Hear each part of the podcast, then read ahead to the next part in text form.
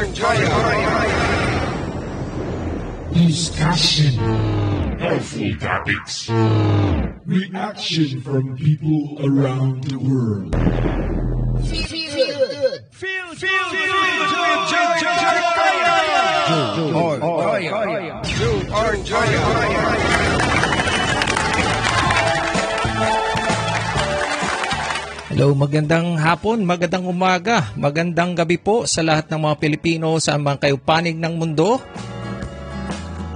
Ay, ang pag-uusapan po natin ngayon ay Search and Rescue Unit Foundation Incorporated. Alam nyo, ito po ay isang uh, seryosong usapin dahil ito ay uh, nakasalalay dito ang kaligtasan ng bawat isa. Lahat, hindi lang Pilipino, uh, lahat ng tao sa mundo. Ganyan kahalaga itong topic na ito kaya antabayanan nyo. So ang uh, Filipino World Channel, ang Feel Good with Joe Arcaya po ay uh, mapapakinggan ninyo sa lahat ng uh, podcast channels. Uh, Buzzsprout, Apple Podcasts, Spotify, Music, uh, Amazon Music, Google Podcast, uh, Player FM, iHeartRadio at sa lahat ng mga pangunahing podcast channels. At mapapanood din tayo live sa Facebook Watch, sa Rumble TV, YouTube channel, IGTV, at Twitch. Hanapin nyo lang po ang Filipino World Channel. Ayan, ah, simulan na natin. At uh, maipapalabas muna tayong video mula sa CNN uh, Philippines para mas maintindihan po natin yung ating pag-uusapan ngayon ay nanghiram muna tayo ng uh, video dito sa, sa CNN Philippines. Panoorin po natin. A 7.8 magnitude earthquake hits Quezon City. These children are stuck in a room in a collapsing building. Some of them are wounded. It looks real, but this is only a simulation of an earthquake disaster, with children aged 7 to 16 years old participating. Thank you po dahil binigyan kami ng pagkakataong mag-practice para sa gantong sitwasyon. The Search and Rescue Unit Foundation gives free training on basic survival and rescue skills for families in Quezon City. 80% ng namamatay ay hindi dahil sa actual na disaster. Ang kinamamatay nila, nagulat lang sila. The Philippines, which is located at the Pacific Ring of Fire and the Typhoon Belt, is among the most disaster-prone countries in the entire world. As the typhoon season begins, and with a potentially massive earthquake threatening Metro Manila based on a forecast by experts, authorities are calling for massive public drills. Jerry Carual also showed us the contents of an ideal emergency bag. Sleeping bag, extra clothes and blanket, raincoats, bags, ropes, life vests, goggles and masks, flashlights, signaling devices and handy knives, ready to eat food, medicines and first aid kit, and even a help signage. But for families who are on a budget, these are the must-haves.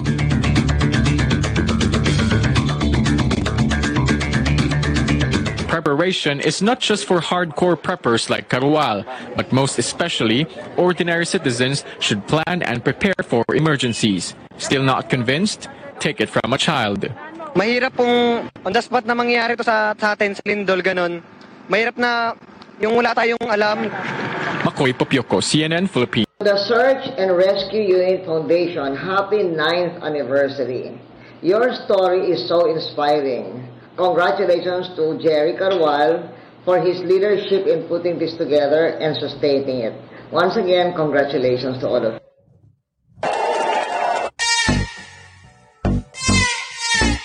Yan po yung uh, yan po yung uh, video ha. Narito na po yung ating guest. Uh, let's welcome uh, Jerry Carwal, uh, presidente po ng uh, Search and Rescue Unit Foundation Incorporated. Hi Jerry, kumusta? Ayos, ayos. Magandang uh, umaga, magandang araw, gabi sa ating lahat. Salamat nakikinig ng ating mga kababayan. Ayan. Buhay po ang mga Pilipino. Ayun na. Mabuhay ang Pinoy. Mabuhay ang Pinoy. Uh, napakaganda, napakaganda nitong uh, foundation na tinayo mo, Jerry. Ano ba yung uh, uh, ilang taon na ba ito ngayon? Uh, 11 years na to.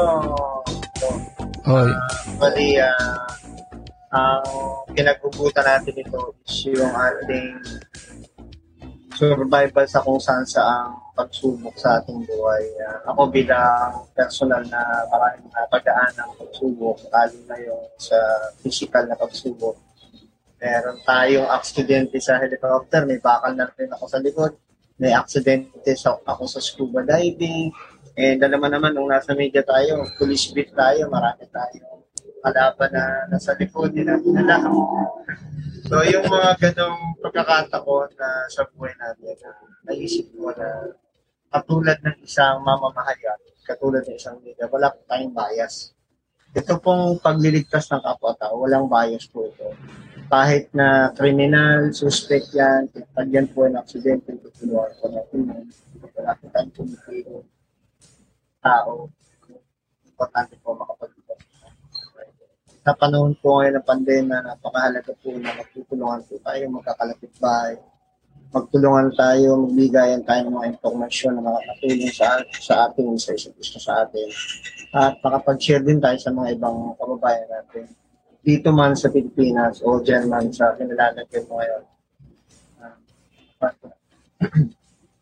Ayun. Oh, so, uh, itong uh, sa roof, uh, Search and Rescue Unit Foundation Incorporated. Uh, maaari mo ba kaming bigyan ng uh, background nito? Kung ano ba ang mga accomplishment? Kung ano nang kung ano bang ginagawa ninyo dito? Okay, uh, ang nung ang nung kinreate namin itong foundation, objective namin. Ang important, ang gusto namin talaga dito, uh, maging rescuer lahat ng Pinoy. Okay? Yan ang extreme dream namin. Gusto namin lahat, lahat, lahat ng Pinoy rescuer. Mm-hmm. Wala nang rescue kasi rescuer na lahat ng Pinoy. Eh. oh. Yun ang target namin na lahat ng mga Pilipino ay makaintindi, matuto. Kasi habang dumadami tayong nakakaintindi, mas dumadami yung madilistas. Yun ang aming ginawang panang So, ah, uh, nung unang bugso pa niyan. By the way, ang Sarot kasi, ang pinanggalingan niya is a uh, search and rescue unit. Nagtatanong nga sila, bakit may unit? Bakit pwede namang search and rescue foundation? Bakit may unit? Originally kasi ito ay uh, is lahat ng branch of service ng military sa Pilipinas. Army, Navy, Air Force, Marines, meron siyang SARU. Meron siyang search and rescue unit Okay, dahil ako po ay isang uh, reserve uh, military, uh, yung unit po namin yan, siyempre, belong to the military unit. Para po maging civilian, nilagyan ko ng foundation. Kaya hindi ko na po inalis yung unit. Kaya naging sarot po yan. So, ang composition po ng ating foundation ay uh, active, reserved, and retired military personnel, mga PNP, active and retired, mga bumbero, mga doktor, nurse, teacher, IT expert, mga mountaineers, uh, sari-saring tao po, magsama-sama po kami dito dahil sa isang goal namin na kung saan ang gusto namin lahat ng Pinoy maging rescuer. For the meantime, at least one in the family to be a team leader. So, so yung inumpisan po namin yan, nag-umpisa kami din sa Manila, sa mga barangay, nagpaikot-ikot kami rito, Uh, dito po sa Manila, Maynila pa lang po, 897 barangay po ang natin sa Maynila.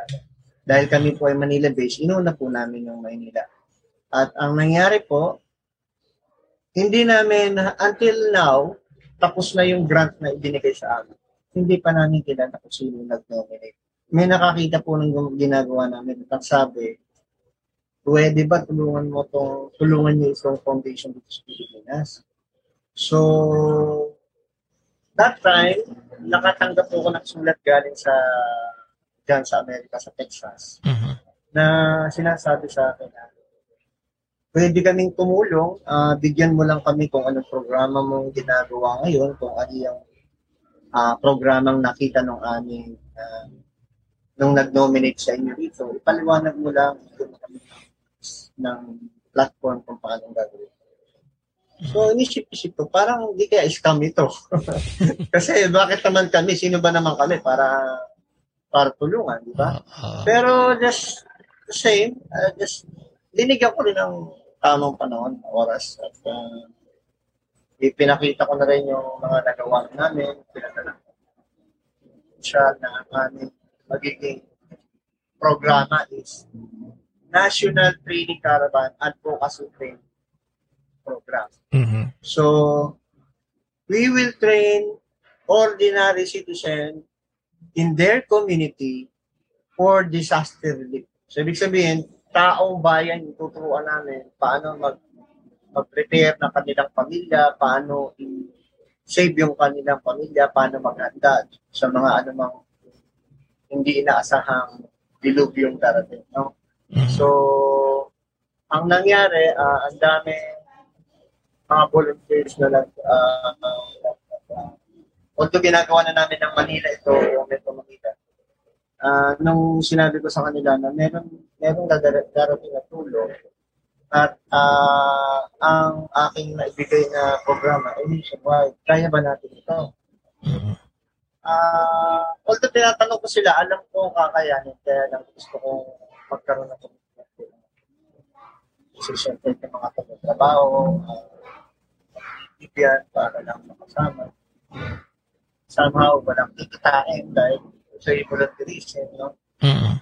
Pero we are recognized by by uh, a lot of government uh, organization officers, institution. And uh, kanina, ano, naipakita ko sa slides, eh, accredited tayo ng Commission on Higher Education. Mhm. We handle NSTP. Tayo yung nagbibigay ng certification sa NSTP at uh, uh, isa dyan yung binibigyan natin ng disaster preparedness and search and rescue training. So, isa yun sa mga capacity and capability ng ating foundation. At meron tayong international membership sa International Rescue Corps, which is based in London. Uh, pagka may mga ibang lugar sa ibang bansa na tutulungan din natin, nagpapaglog tayo. Uh, of course, uh, yan po ay bahagi din ng mga binibigay na tulong ng ating mga kababayan ng OFW. Mamaya po meron ako isang programa ikapakita sa inyo na kung saan napakalaki ng binigay na na tulong ng ating mga kababayan na nagtatrabaho sa ibang bansa. Yung iba naman doon na nakatira. Uh, they adapt community at yung community na yun ang pinupuntahan namin at tinuturuan namin. We are the uh, provider of the training pero yung programa ay nakapangalan na sa kanila yung association ng OFW na kapatera kami po ay nagiging provider na. Uh, in, in, in, in other matter naman po tungkol doon sa bago ko balikan yung ito. Uh, nagre-responde po kami, ang aming response is national disaster. So, yung mga volunteer namin ng mga volunteer dito, mga sunod-sunod sa paligid ng Manila, okay lang po yun. Pero pag malaki na po at uh, disaster na po talaga. Ang reporting po namin ay sa sa National Disaster Risk Management. India po Actually, kami po yung tinatawagan kasi alam naman po na natin ang NDRM Support Council yan po ay uh, nagpo-coordinate lamang. Sila po yung nagpaplano ng lahat ng mga bagay-bagay kung titingnan dito. Pero ang responder po niyan volunteer. So kami po ay isa sa national responder. Kasi tandaan po natin, marami po tayong mga well-equipped, well-trained na mga rescuer sa mga kanya-kanyang syudad. Pero hindi po yan makaka-responde agad kasi yan po ay dedicated po sa sila naka na-create ano dahil kung, kung saka kung ano rin po yung Makati Rescue, kompleto po yan, well-equipped po yan, yung Pasig Rescue, pero hindi po yan pwedeng i-responde. Kasi siyempre po, iniisip natin, baka naman may mangyari dito sa aming lugar. Eh, kaya nga kami kinrate dito para, para dito yung responder namin, di ba? So, uh, ang, ang nangyari, yung katulad namin na national ang kakayanan, tabi yung tinatawag ng national government to volunteer as the national responder. So, uh, medyo mabigat din po yung ating dedication dyan kasi uh, national. Yung duration po ay hindi natin na-estimate. At ang dedication ng mga volunteer po dyan ay mga kondisyones. Una po ay kailangan na nag-iwan ka ng pondo sa pamilya mo ng isang buwan. At actual na pinayagan ka ng may bahay mo, ng misis mo. Ah, bine-verify po yan ng team leader. Tinatawagan talaga yung misis kung talagang totoong pinayagan yung kanilang mga asawa. Oo. Kasi ang mangyayari po dyan, kapag yan hindi ko talaga totoong pinayagan, maya't maya po tatawag sa akin yung yung asawa o tatawag sa team leader at pauuwiin po yan. Kung hindi po nag-iwan yan ng gastusin, panggastos, ay nako, ay lalo po mabigat yun. At ah, pagtawag niyan, eh, sabihin niya, ano ka ba? Hindi ayat. Ano pang paparescue-rescue ka dyan? Wala tayong makain dito. Wala tayong bigas dito. Eh, nangyari, nangra, nangyari na ba yan? nangyari yan. Ang, ang, ang nangyari, sabi ko, team, standby tayo, back up tayo, ah intayin lang natin yung isang team natin na nagre-response. Babalik tayo ng Manila, back to Baras tayo. Pero bakit po? Dati pa natin kailangan rescue. Priority natin ang member natin. Ang misis nitong isang kasama natin, tawag ng tawag nagpaparescue. So, kailangan natin bumalik. So, mananagot yung team leader nito, bakit ito hindi binerify na hindi pala pinayagan ng misis, pinababalik. Kawawa naman ito. Diba? So, ganun talaga. May mga ganong pagkakataon. Kaya naging mahigpit kami dyan na kailangan dedicated. Ang nangyari, yung mga volunteer namin na mga nurse, Mm-mm. Doon sa loob ng sarot nagka, nagkita, doon na rin naging mag-asawa. Ah, Apat yung ganyan namin, apat yung ganyan namin na dahil naging nag-asawa dahil sa sarot. Ah, yun, lahat na yun ay naging ninong ako ng mga yun. Ngayon, maganda na ang kanilang katayuan. Nasa, Du- nasa Dubai na yung iba, yung iba Ah. nasa Qatar.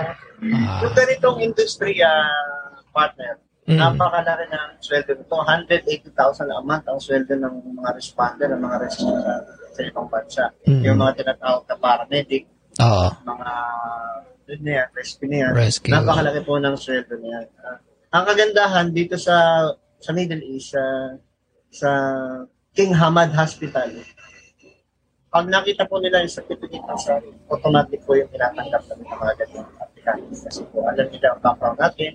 At uh, yung po mga member natin na nandun ay napakaganda po ng performance at uh, sinicherish nila, ninamahan nila yung ating mga member dito na yun ang nagtatrabaho. Mhm. Kasama na din yung mga, mga manilaking event partner ha. Oo. Ah, yung pagdating ng Pope, yan, ah, ano tayo dyan, nag-deploy tayo dyan, pagdating ng Pope, yung mga ASEAN Summit, Oo. basta malalaking, ano, doon tayo nakadeploy sa Marines. Kasi malapit sa airport yan. Hindi naman natin gusto mangyari, no? pero kung sakaling magkaroon ng mass casualty, Oo. inambush yung isang head of state, inambush yung entourage ng Pope, Mm-mm. malapit kami sa airport, kaya doon na kami pinag-pwesto sa Marines, malapit sa doon sa Port Bonifacio. So anytime, pwede ka na responded dyan. Pang, ang aming equipment ay pang mass casualty, pang maramihang. So Mhm. yan nakikita mo litrato ngayon yan, naka-standby kami dyan for APEC uh, noong 2015 Oo. kasi APEC. So diyan kami naka-standby. And uh, ito, isa sa pinaka ma- malaking accomplishment namin ay yung Typhoon Haiyan o yung Yolanda. Yolanda, oo. Ah, one month kami dyan, ang aming observation dyan. Day two, nandyan na ako, partner. Oo. Ah, karamihan ng video na ginamit ng BBC, ng CNN International, ng NHK, lahat ng video ay sa akin dati. Kasi ako yung unang lumipad dyan. Mhm. Local. Kasama ko yung mga volunteers from iba't ibang bansa. So yung video na, na, na footage ko dyan, yung binalik. Kaya nakita, kaya nakita ng ating gobyerno kung ano itsura ng Yolanda. Mm. Kaya na-decide kung ano ang mga i-deploy na equipment at kung sino ang Ah, ito nakikita mo retrato ngayon. Binigyan kami ng recognition ng National Telecommunication Commission. Mm. Ah, ang nasa retrato na si Commissioner ah, Cordoba na kung saan binigyan kami ng recognition sa aming ginawang ah, operation diyan sa Yolanda na kung saan tayo ako ng repeater diyan partner. Lahat ng communication system dala ko diyan. Kung mapapansin mo diyan yung isang litrato sa baba na kompleto. Meron akong blue box na nakukontak ko ang ibang bansa dyan. Nagtayo ako ng repeater, dinukot ko rin yung internet sa Borongan, kaya nakakapag-internet kami kahit na walang signal dyan. Walang kuryente Kapulutan that time. So, malaki. Tapos dala ko yung satellite phone. Actually, si Secretary Kawasan sa akin na tumawag. Ginamit pa na yung Secretary ng satellite phone. Kaya nakakontak. Ako din ang, ang tindi natin, ang unang nakapagpadala ng listahan ng mga buhay at pagkain na mga kababayan natin. Kaya nakapag-decide ang ating national kung ano yung mga specific na pwedeng extend to dahil dun sa mga information. Very important information. Find the information. Uh, ipadala natin by uh, by internet, by a satellite, uh, by Oo. nakaka-develop din tayo ng mga partnership, partner din natin ng Philippine Star na ang kanilang main uh, partnership na binigay sa atin sila yung uh, mga bibigay ng information mga activity na ginagawa ng uh, foundation. Uh, nagsasama sila ng mga report na nila, mga papers nila para cover yung kanilang activity. Oo. And uh, to spread out yung ating advocacy uh, sa mga natin na experience. So marami rin tayong, may partnership din tayo sa radio, Oo. yung radio station TV station at Magtibuloy. Uh, actually, meron akong programa dyan every Thursday. Oo. Thursday. ah, pero hindi ako masyadong active kasi dahil ah, medyo nakakoncentrate sa pandemic. So, ang ginagawa namin, nagpapako kami na ng mga program. Okay, pas. Ah, Okay. Saka, isa rin din ako ng mga ah, parang virtual lecture Mm-mm. prepare sa opisina, sa bahay during actual pandemic. Mamaya bago tayo magtapos, si-share ako ng mga naibigay natin na technique Mm-mm. na according eh, to testimony of uh, mga survivors yung tungkol dito sa pandemic na to. Ano yung mga technique na ibinigay namin, ano yung mga ginagamit namin na nandun lang sa loob ng pangungapa. Nagamit nila at tuwan-tuwa sila dahil somehow na naramdaman nila na kahit pa paano ay na- nakaligtas sila doon sa nakaambang panganib sa kanila Panganib. instead na ma, instead na matuluyan sila na tatigil nila yung. Uh, hindi natin 100% masasabi pero Oo. nakita ko na meron tulong na natin. Oh. Meron na kahit sila. Itong litrato na to is a partnership natin with the uh, City Disaster Reduction Management Office na tayo ay binigyan ng na autoridad, organisasyon, response. Kasi, partner, meron na tayong batas. Hindi na, kasi dati, alam mo naman, pag gusto mo tumulong, sugod-sugod ka lang. Sugod, oo. Ka, kompleto ka gamit, tulong ka lang. Sa ngayon po, eh, hindi na po pwede yun. Kasi meron na po tayong batas. Ito po ay napirmahan ng 2010 uh, dati Pangulong Gloria Macapagalaro yung, yung po tinatawag na disaster risk reduction Mm-mm. Yan po ay Republic Act 10121. Republic Act 10121 na kung saan po ay yan po ay nakalatag kung ano yung mga protocols, paano ka responde, anong procedure, Mm-mm. ano ang kasi kung darating ka sa sa isang lugar at hindi ka kumpleto ng gamit, maho-hold ka lang dun sa incident command system. Dun sa incident commander. Kung sino yung ground commander, magre-report ka doon. Pag nakita nila na hindi necessary yung equipment na dala mo, i-verify din yung mga training mo. And then, of course, titingnan din yung background mo, anong extent mo kaya mong ibigay dun sa nangyayaring incident. So, like like sa Yolanda, Typhoon Pablo, Typhoon Sendong, uh, may ano po dyan, may, may mga reporting po na ginagawa. Katulad po tonight, kita, ito po ay Typhoon Yolanda. Naglakad po kami dyan ng apat na kilometro para po para dalhin yung mga cadaver ng Oo. mga patay na papaya. Meron kami isang lugar na pinuntahan doon na kung saan uh, isang barangay siya na namatay walong katao. Pero yung 1,800 cadavers doon inanod. Mm-mm. So, ang ginagawa namin, hanggang bewang, hanggang dibdib yung tubig na nakababad dun yung ating mga kababayan na nasawi. Kaya copy namin yun, kukunin namin yun at uh, aming dadalhin, ilalagay namin sa cadaver bag. Mm. Pero ang wala experience namin yung pag-angat ng patay, lumalaki po yan kasi pag yung tao po nasa kalubog at nahanginan po yan, lumalaki, nagbo-bloat. Nagbo-bloat to. Oo, so anong nangyari po, bumi, bumibigat, bago makadrip yung mga tubig na nando sa katawan niya, bumibigat Ah. siya. At nalalaglag, naiiwan yung mga balat dito, bakit sa Mm. kamay namin. So, wala talagang palunos-lunos-ting natin. Sabi nga natin, kailangan natin na-reflect. Kasi kung hindi, dadami ang patay dahil sa patay kasi yung Mm. pandemic po pwedeng mangyari dyan. Galing din sa mga kanader. So, kailangan pong aregluin yan. Kaya ang ginagawa namin, partner, dinadala ko namin sa kanya. Mm. Doon sa sa ground ng munisipyo na kung saan binabaon namin ng tupit kasi kailangan pa rin siyang hukayin ulit para kunin yung DNA para makasigurado tayo kung sino-sino yung katao. Kasi hindi Oo. mo naman siya ma-identify. Mm. So, importanteng ma, ma, ma-collect natin, ma-identify natin, at maipato natin ng mga pangalan para mapanatag yung kalagayan ng mga loob ng ating mga kababayan na naghihintay sa Manila that time. Mm. Actually, very critical yung ang, ang nag-iiyakan yung mga kababayan natin. doon. Sa Villacor Airfish, nag-aatong ng C-130, makikisakay. Oo. Kasi nga, wala silang signal, hindi nila naman ang anong mangyayari, di ba? Oo. So, ang sabi nila, pwede bang sumama? Gusto lang namin malaman kung buhay, kung patay man.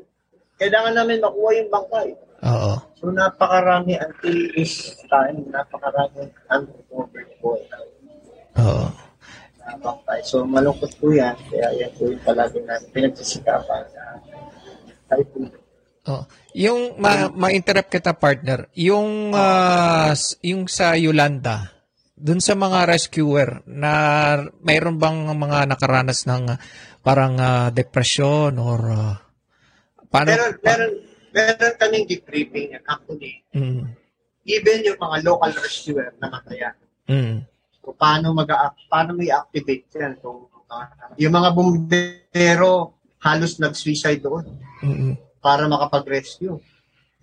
Ah, sasabihin, hindi magandang experience, namatay sila. So, Oo.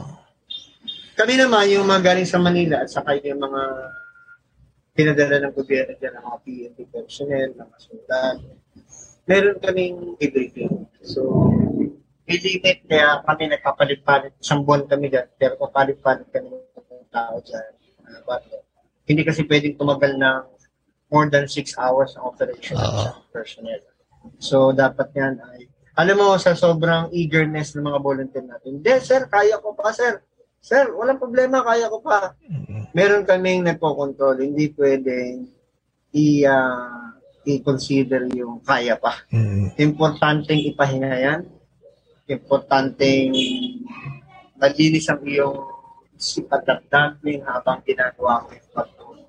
mm, Hindi naman ibig sabihin na patay ang kinukuha mo, hindi ang pagtulong. oo. Kasama po yan sa proseso na ah, kung paano natin maisa, isaayos yung maibalik sa normal na pamumuhay ng mga tao dyan. Kasi kung nandiyan sa paligid nila yung bangkay, wa- walang katapusan ng trauma niya. Mm, Ah, yung mga yung mga kamag-anak nila na alam nilang andun yung bangkay, hindi nila kayang buha- kunin yan, buhatin yan. Kasi traumatic yan. mm, So, hindi mo sila pwedeng utusan na kunin nyo na yung mga patay nito. Hindi ganun. May proseso po yan. Yung iba naman, malakas ang loob. Nandun sa tricycle nila, ayaw nilang bilibing, pero nandun, nakaupo sa tricycle nila, paikot sila sa buong bahay. Oo. Kasi wala naman talagang pupuntahan. Walang mga bahay na pwedeng ha? So, yun po yung mga... Yun, ito pa, partner, ha? Itong napaka-critical. Ito, hindi siguro alam ng mga kababayan kasi hindi na masyadong pinoksan. Mm, But, uh, by this time, with yung mga na-rescue natin, na mga talagita, mga kababayan, ranging from 12 years old to 18 years old, na naulila. So, yung mga yan ay, kung titingnan mo dun sa ah, second day hanggang seventh day or tenth day, mukhang taong grasa yan. Pero kita mo yung picture nila, may tsura sila, mga bata sila, na mga dala, dalagita. Mm-mm. So, sin, sinasamantala yan ng mga ibang mga tao. Kasi ang sasabihin ng mga yan, Sir, pakainin mo na ako, sama na ako sa. Ikaw na sa Mm-mm. So, marami pong nagsasamantala. Maraming, kaya isa sa binantayan namin yan, kasama namin ang CHR, kasama Mhm. namin ang SWD, na binantayan namin yan at sinegregate yung mga, traumatic po yan eh. Oo. Imagine mo, patay yung parents mo.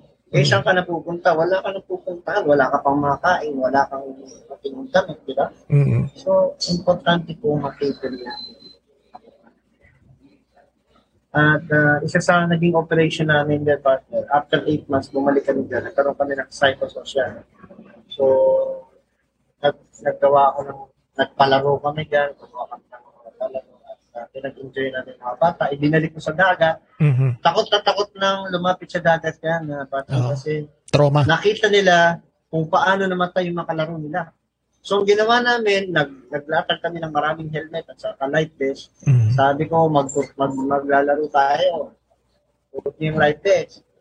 Eh, pa, si Tan, siyempre, takot na sa tubig. So, hanggang next time na na-overcome na nila, nakatungtong na sila sa tubig dagat. At naging sila, yung ibang umiyak pa eh. Kuya, bakit hindi ako kasali? Hindi, kasali ka. Kaya wala nang helmet, inubos eh. Ay, Ah. itong helmet ko, sabi ko, huwag kang iyak. Sali ka dyan, sali ka. So, ang ibig sabihin lang ito, yung mga nahuli na uminak na lang, natanggal natin. Pag-iisip mo. Unti-unti natin na ibalik Kasi mas mahirap yung pag-recover. eh. Kasi ang ang cycle ng disaster ay apat. Mitigation, preparedness, response, and re- recovery or rehabilitation. Sa recovery phase, napakahirap po natin ibalik sa normal na buhay ng mga tao tinamaan. Yan po ay mahabang proseso at ang ating pong contribution dyan ay yung pagbalik ng kanilang normal na isip Mm-mm. sa kanilang normal na pamumuhay. Meron tayong kasamang pulis na hindi na, na ano hindi hindi na closely monitor but hindi naman sinasadya yun. Yung pulis is ang kanyang duty is 12 days. So dahil limited yung mga tao, nakakapag-duty siya ng halos one month. Mm. So, araw-araw niyang kaharap patay. So, ang nangyari sa kanya, nagkaroon siya ng mental block at nasa uh, dormant na. Outcome. Hindi na, nawalan sa sa niya. So, ang nangyari, nawalan na sa sarili, nawalan pa ng trabaho, Mm. makarehab na yun. So, every day po kasi yan, ang proseso po, kahit na immediately after the response, meron po tayong tinatawag na debriefing. Kinakausap po lahat ng rescuer, sinasabi sa kanila. Yung nakita mo ngayon, lahat ng naramdaman mo dyan, ay yan ay bahagi ng bahagi yan ng ating misyon. Mm. So, wag kang, wag mong panaginipan yan. Trabaho natin yan. So, lampas mo yun, lampasan mo yan. Ganito nangyari, paliwanag ko rito anong naging damdamin mo. Natakot ka ba? Para bang hindi ka makakilos dahil sa nakita mo, kalunos-lunos. Kailangan ipaliwanag yan at bugayan, express yan para mawala na kung isip. Meron kami nilang mga psychiatrists, na yan. At may mga doktor din tayo uh, physical check-up sa bawat ispahan. Po yung mga taong tumutulong na ma-monitor din. Uh, lalo ngayon na partner dito sa pandemic na ito, marami na kami na ano, liner na sumasakay ng ambulance halos every two days na papaswap wala kang araw-araw punong-puno ng dahil sa gigil na suot nila Mm. uh, maraming ganyang sitwasyon uh, pinagdaanan ko yan na partner kasi nag uh, nag-positive din ako na asymptomatic na kanya na quarantine din ako Oo. at uh, isa sa binibigay ko yan na example yung sarili ko. Nung medyo lumuwag-luwag na, nakapag, nakapag-lecture tayo sa mga probinsya sa Tabuk, Kalinga, Oo. sa Nueva Vizcaya, sa Nueva Ecija. Nakapag-lecture naman tayo dyan ng contact tracing at uh, one ng Diyos ay uh, nai-inculcate mo sa kanila kung ano yung akno na experience mo na ilipat ko sa kanila. At ang kagandahan nito, ah umabot ng isang buwan, nawalan sila ng ng headcount sa, sa positive. Ibig sabihin, nag-zero sila dun sa, after nung lecture ko, nag-zero sila. Tuwan-tuwa nga sila. No? Bago mag-14 days, may may ang tawag, sir, wala kayo magpa-positive dun sa, sa training natin, physical training. Sabi ko, we have practiced the all all the protocols. Ah. We uh, follow all the protocols of IATF. Huwag kayong kabahan, tama yung ating procedure. And after a while, after 14 days, tumantuwa, tumawag naman, Sir, negative, wala tayo dito. And after one month, tumantuwa, tumawag, Sir, baka pwede ka nang bumalik dito, Sir. Zero kami, nabigyan pa kami ng award. Ah. Sabi ko, ah, gano'n, nag-lecture lang naman tayo. Anong, bakit, bakit, nagkaganon? Sir, effective yung pananakot mo. Sabi ko, hindi yun pananakot. Yun ay, yun ay legal. So, natutuwa ako dahil yung challenge ko sa kanila ay uh, in-apply nila sa buhay. Sabi ko, sabi ko bilang isang volunteer rescuer, alam niyo ba, ah, karamihan sa amin hindi pa nakaka-experience ng personal na hininga ng tulong. Sabi ko, kapag ka dito sa inyong bayan, personal kayong huminga ng tulong, sinabing, Kuya, huwag mo ipagsasabi, positive ako. Kuya, tulungan mo ko. Sabi ko, napakapalad mo. Pagka kayo po ay ganyan, kayo na mismong nilapitan. Kami, nag-aabang kami ng lalapit para matulungan. Kayo po ay binigyan ng pagkakataon ng ating kapat na kayo po ay subukan at tumulong sa taong eksakto nandiyan na sa harap ng tinginan ko na. Kasi sinabi ko naman sa kanila doon eh. Kaya sabi ko, hindi yung pananakot. Ang sinasabi ko lang, huwag niyong i-deny ang tulong, lalo na sa ganitong. Importante po na maging maayos ang ating kalikulan, maging safe tayo lahat. At maiwasan natin to makatakas tayo, makaligtas tayo sa pandemya. Mm-mm. At praise God naman at uh, marami namang Yeah. magandang outcome yung ating mga naisishare. No? Ah, oh, ah, ang, pin- ang pinakamahirap diyan kapag may sa panahon ngayong may COVID yung yung mga baha, 'di ba? Hindi mo maiwasang magdikit-dikit yung mga tao. Eh. Oo. Eh, saka hindi lang yun, partner. Yun lang, yung lang ah, pagbigay ng relief goods, makakatulong. Kasi survival din yun. Hmm. Survival din ang pagkuha ng makakain. Ngayon, kung hindi tama yung procedure mo ng pagbibigay ng pagkain, instead na makatulong ka dyan, makakapekto Mm. sa pagkain. Yung community pantry natin, di ba? Oo. Imagine, ah. maganda yung idea, maganda yung concept. Pero kung hindi siya na-arreglo ng maayos, hindi na systematize, Yes. eh, talagang makaka magiging peligroso yung sa mga recipient, sa mga Oo. beneficiary. Kasi sa pagiging sa pagiging eagerness, sa eagerness mo na makatulong, nawala na sa isip mo yung proseso kung paano mo isa sa katuparan yung pagtulong. Mm. So, importante dito na, na mai-arreglo natin. Diyan po kami pumapasok. So, so partner kung meron tayo mga kababayan na nakikinig, uh, so wala akong kaproblema mo sa kasi mga kababayan natin natin sa ibang bansa. Pwede niyo po kami tawagan at kami po ay nakahandang tumulong sa pag-arreglo ng kung ano man ang nasa isip niyo, pag planuhan po na namin, like sit down, at uh, pag-isipan natin kung siya ay talagang doable at uh, hindi siya makaka makaka magiging pilig piligri pa ng ating mga kababayan. Ah. Marami pong bagay na pwedeng itulong. Kailangan lang po natin pag-usapan yan at uh, sa katuparan natin ng mga Pinakikita mo rito, partner, yung, if you remember, yung hostage state, yung stage na ano, Sa, sa Luneta, oo. mga kababayan, sa hindi po maganda mangyayari yan, pero tayo po inaatasan na maging team leader dun sa expectation team na siyang po yung naibaba ko dyan ng mga Chinese national na pinahalan na hindi ma pero ito pong specific itong si Mrs. Chong, Mhm. ah, asawa po nito ay patay, sa kalapit niya patay. Yung dalawang anak niya patay. Kaya ayaw niya nang bumaba. Hindi ko naintindihan yung sinasabi niya, pero alam ko yung nararamdaman niya. Oo. Alam ko yung pinagdadaanan niya na ayaw niya nang bumaba daw. Pamatay na rin siya kasama ng asawa niya, dalawa niya anak. So, pero sa kabutihan palad, tatlo yung anak niya kasama, nabuhay po yung isa, pero wasak po yung mukha. Kung maalala niyo, merong nabasag yung mukha. Tinamaan yata ng maso. Mm-mm. Pero hindi ko naman sinasabing yun yung masong tumama. baka naman yung baka naman yung Armalite ni Mendoza ang tumama. Oo. Kasi may mga pulis na humahampas ng ng maso. Oo. Ah, isa sa mga hindi magandang nangyari dito, procedure kung paano nakatupa. Anyway, yan po ay makikita nyo naman sa internet kung paano tayo. Awa ng Diyos po, natulungan natin yan. Then, ah, kung babalikan natin yung Ondoy, yan po historical. Uh, pwede po tayo na i-contribute yan sa Ondoy. At uh, Christian po na po siya yung ating congregation.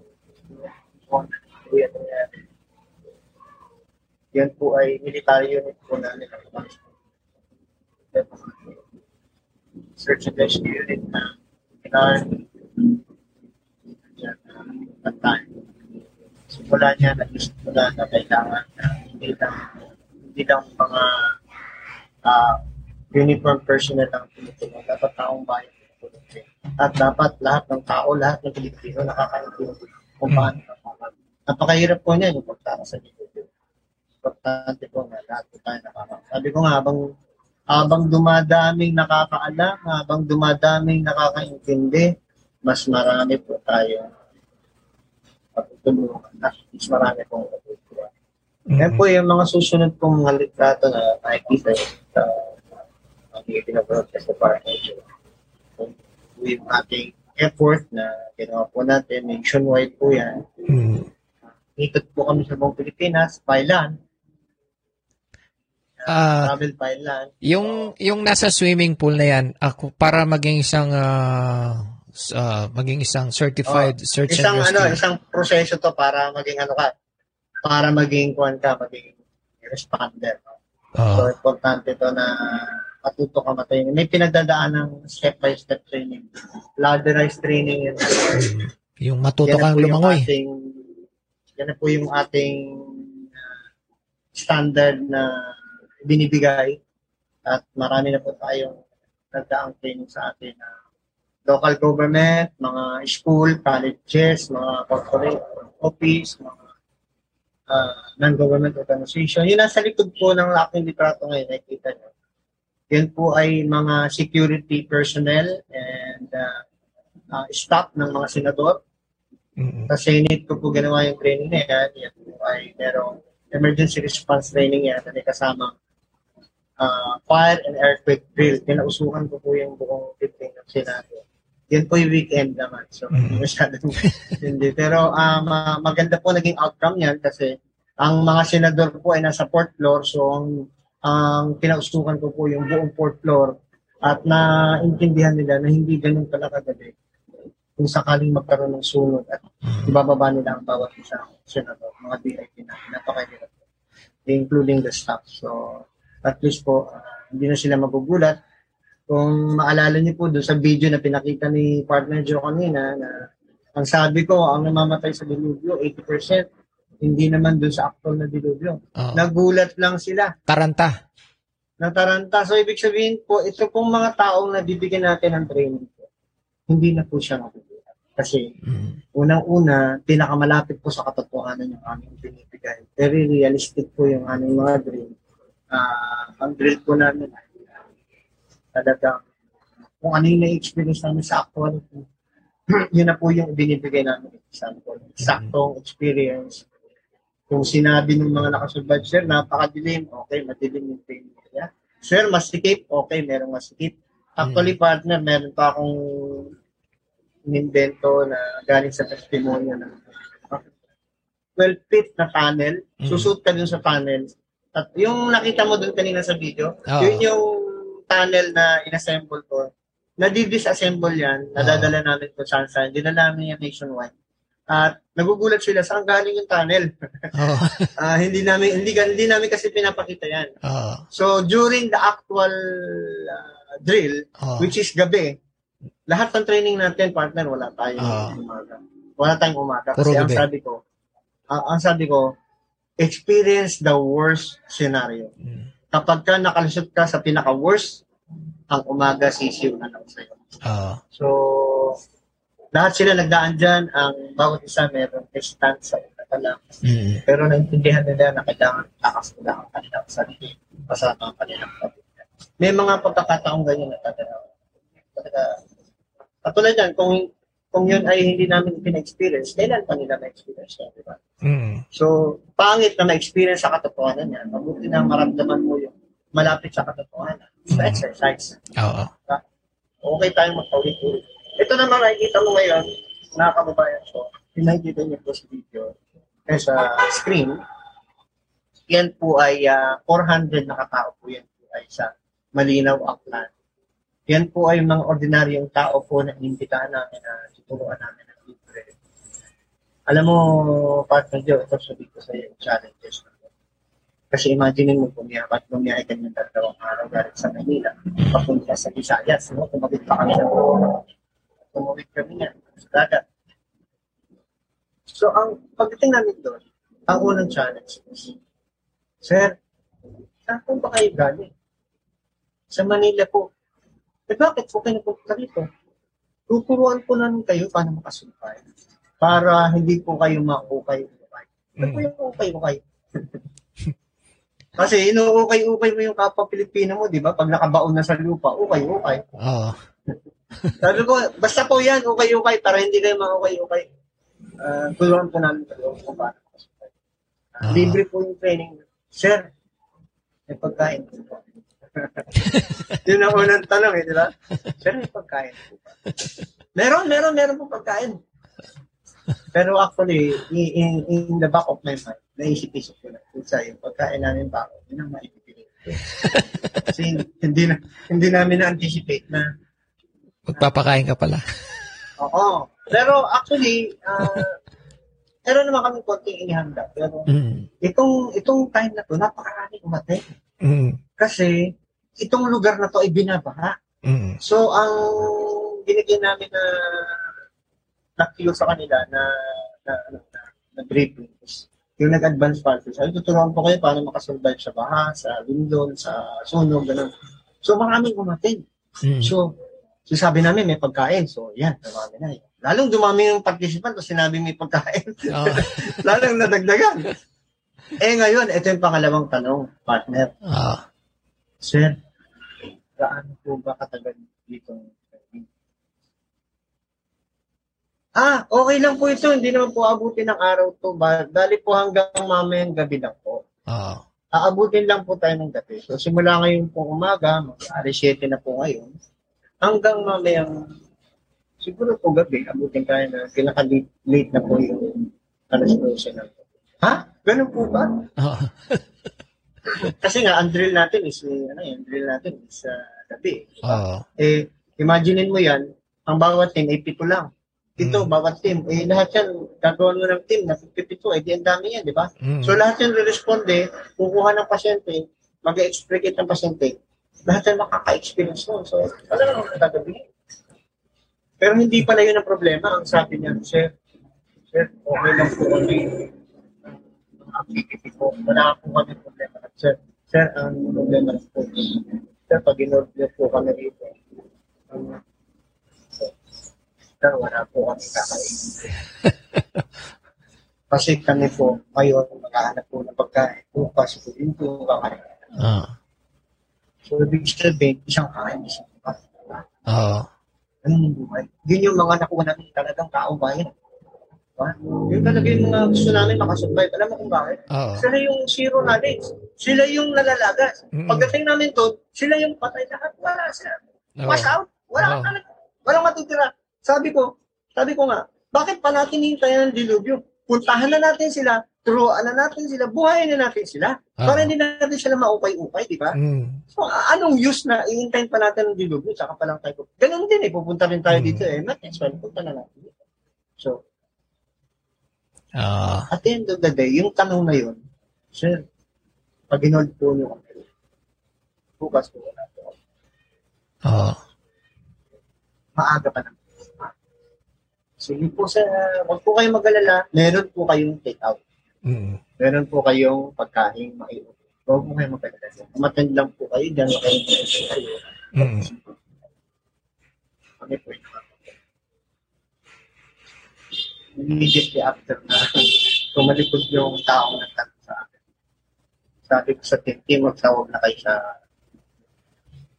ano, makontak na kailangan natin ng papakita Oo. Saka, ng mga relief natin na naka-standby, hindi na natin kailangan ng video.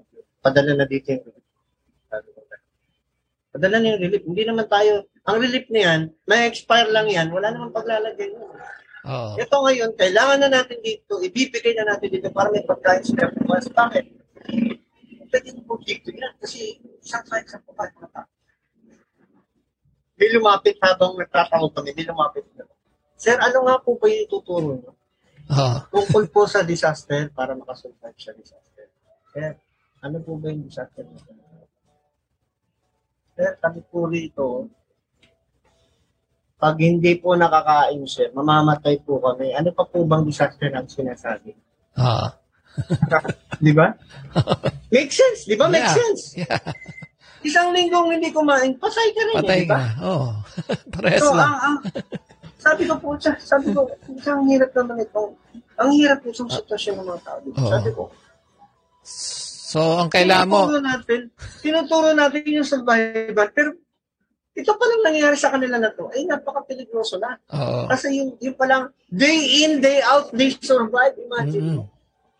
So, partner Joe, ganito nangyari. Make the story short.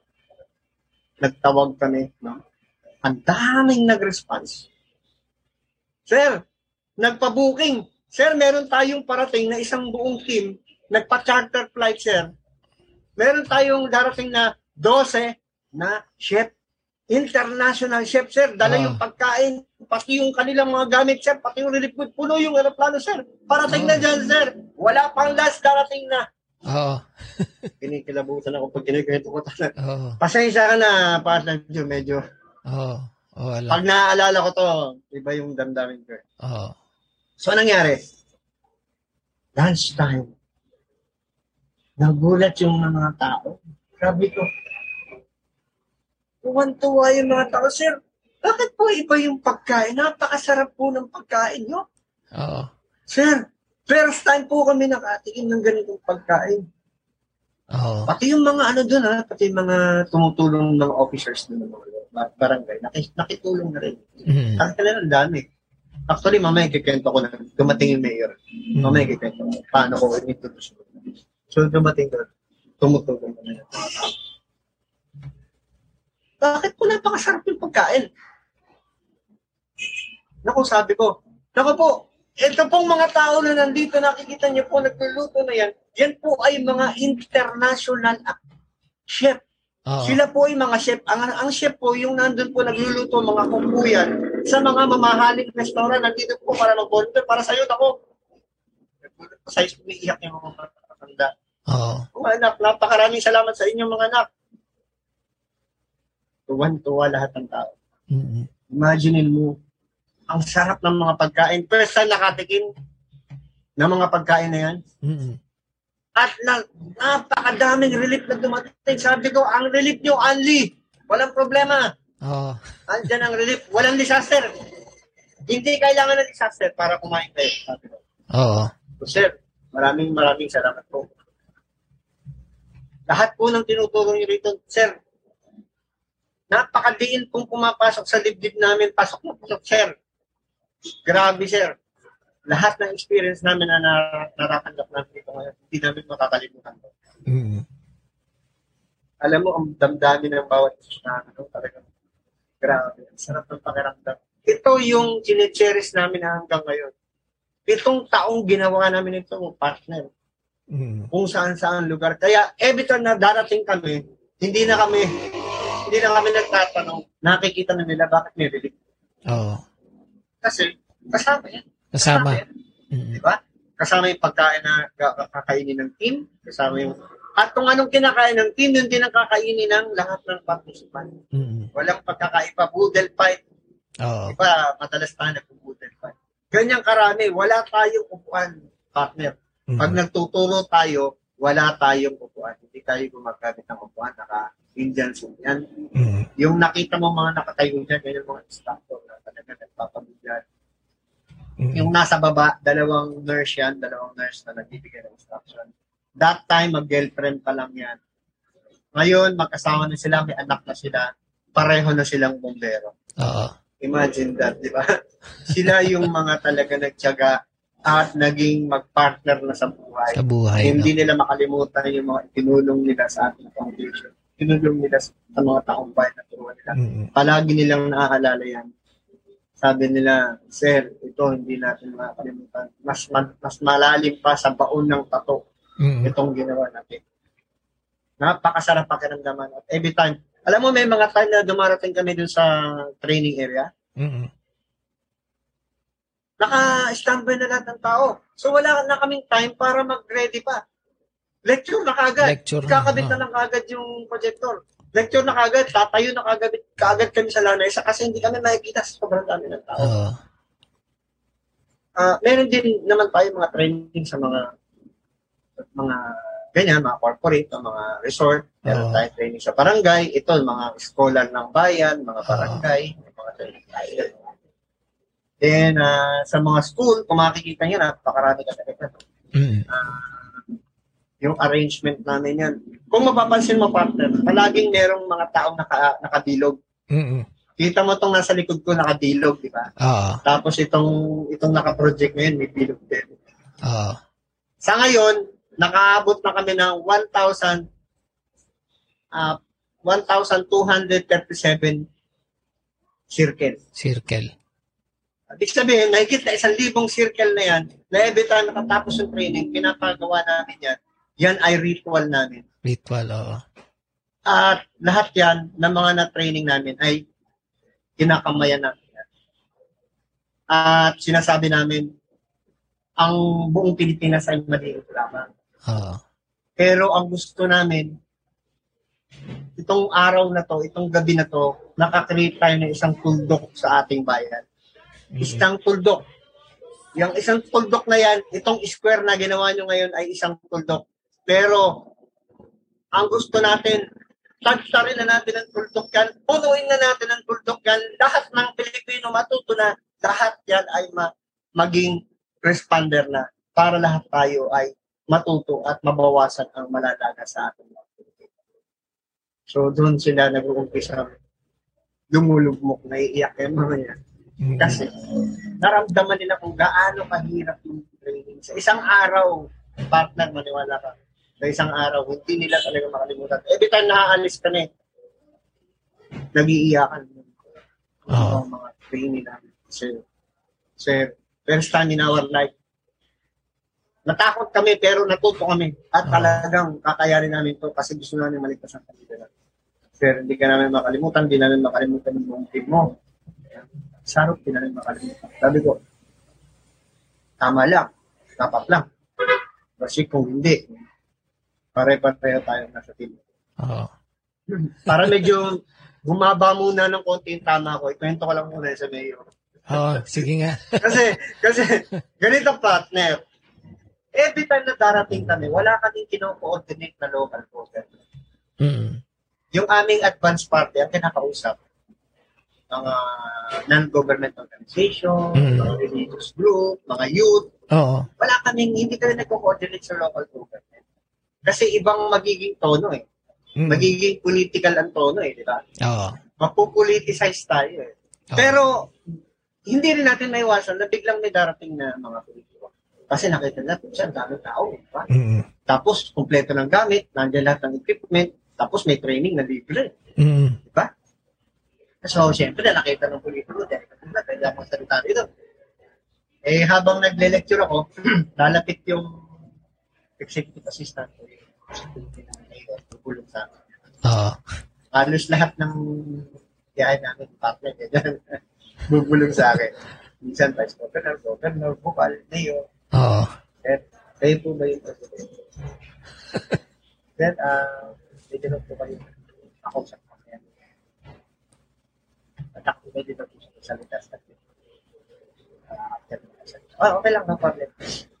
Oo. Ako lang sa salita ko. Hindi ko na, kasi baka biglang umakyat eh, di ba? Oo. so, biglang umakyat yung mayor eh, di ba? Oo. So, ay mga kasama, mga kabayan dito, mga yung mga nag-attend po nito, mga participants pa namin. Kami po ay lubos na na pinatutuwa.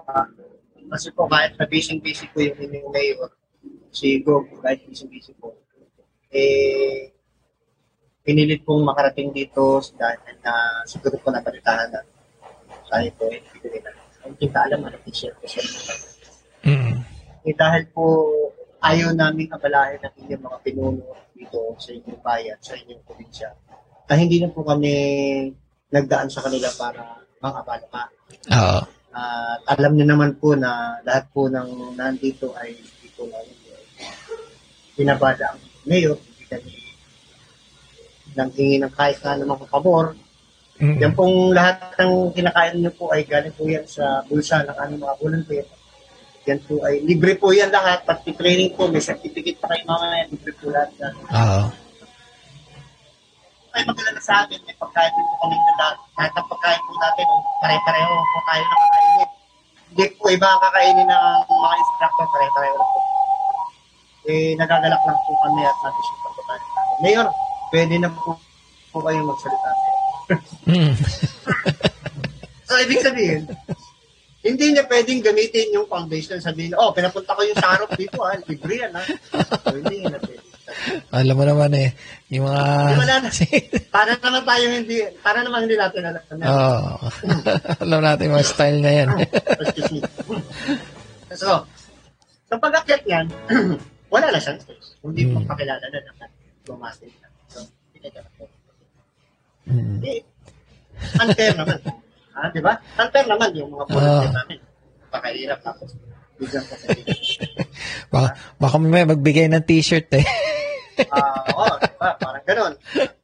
Wala pati kaming tarpaulin na ano ng mayor yan. Oo. Wala kaming mga tarpaulin na ano, yung banner lang ng sarap ang nandiyan. Wala Mm. kaming sinasabi na ano kami, baka sabihin na Mm. Lahat yan, pinagpataas siya. Yung una, chipin kami. Kung wala pa yung grant, kung hindi Mm. pa dumarating ang grant, wala kaming ginatastos kundi sa inyo. Kaya nga nung nakita yan ng nominee, ay talagang in-endorse kami sa Versana. Mm. So, ah nagpatuloy yan hanggang umabot ng tipong taon niya, partner. At ah, natutuwa kami na natarget namin yung 1 million.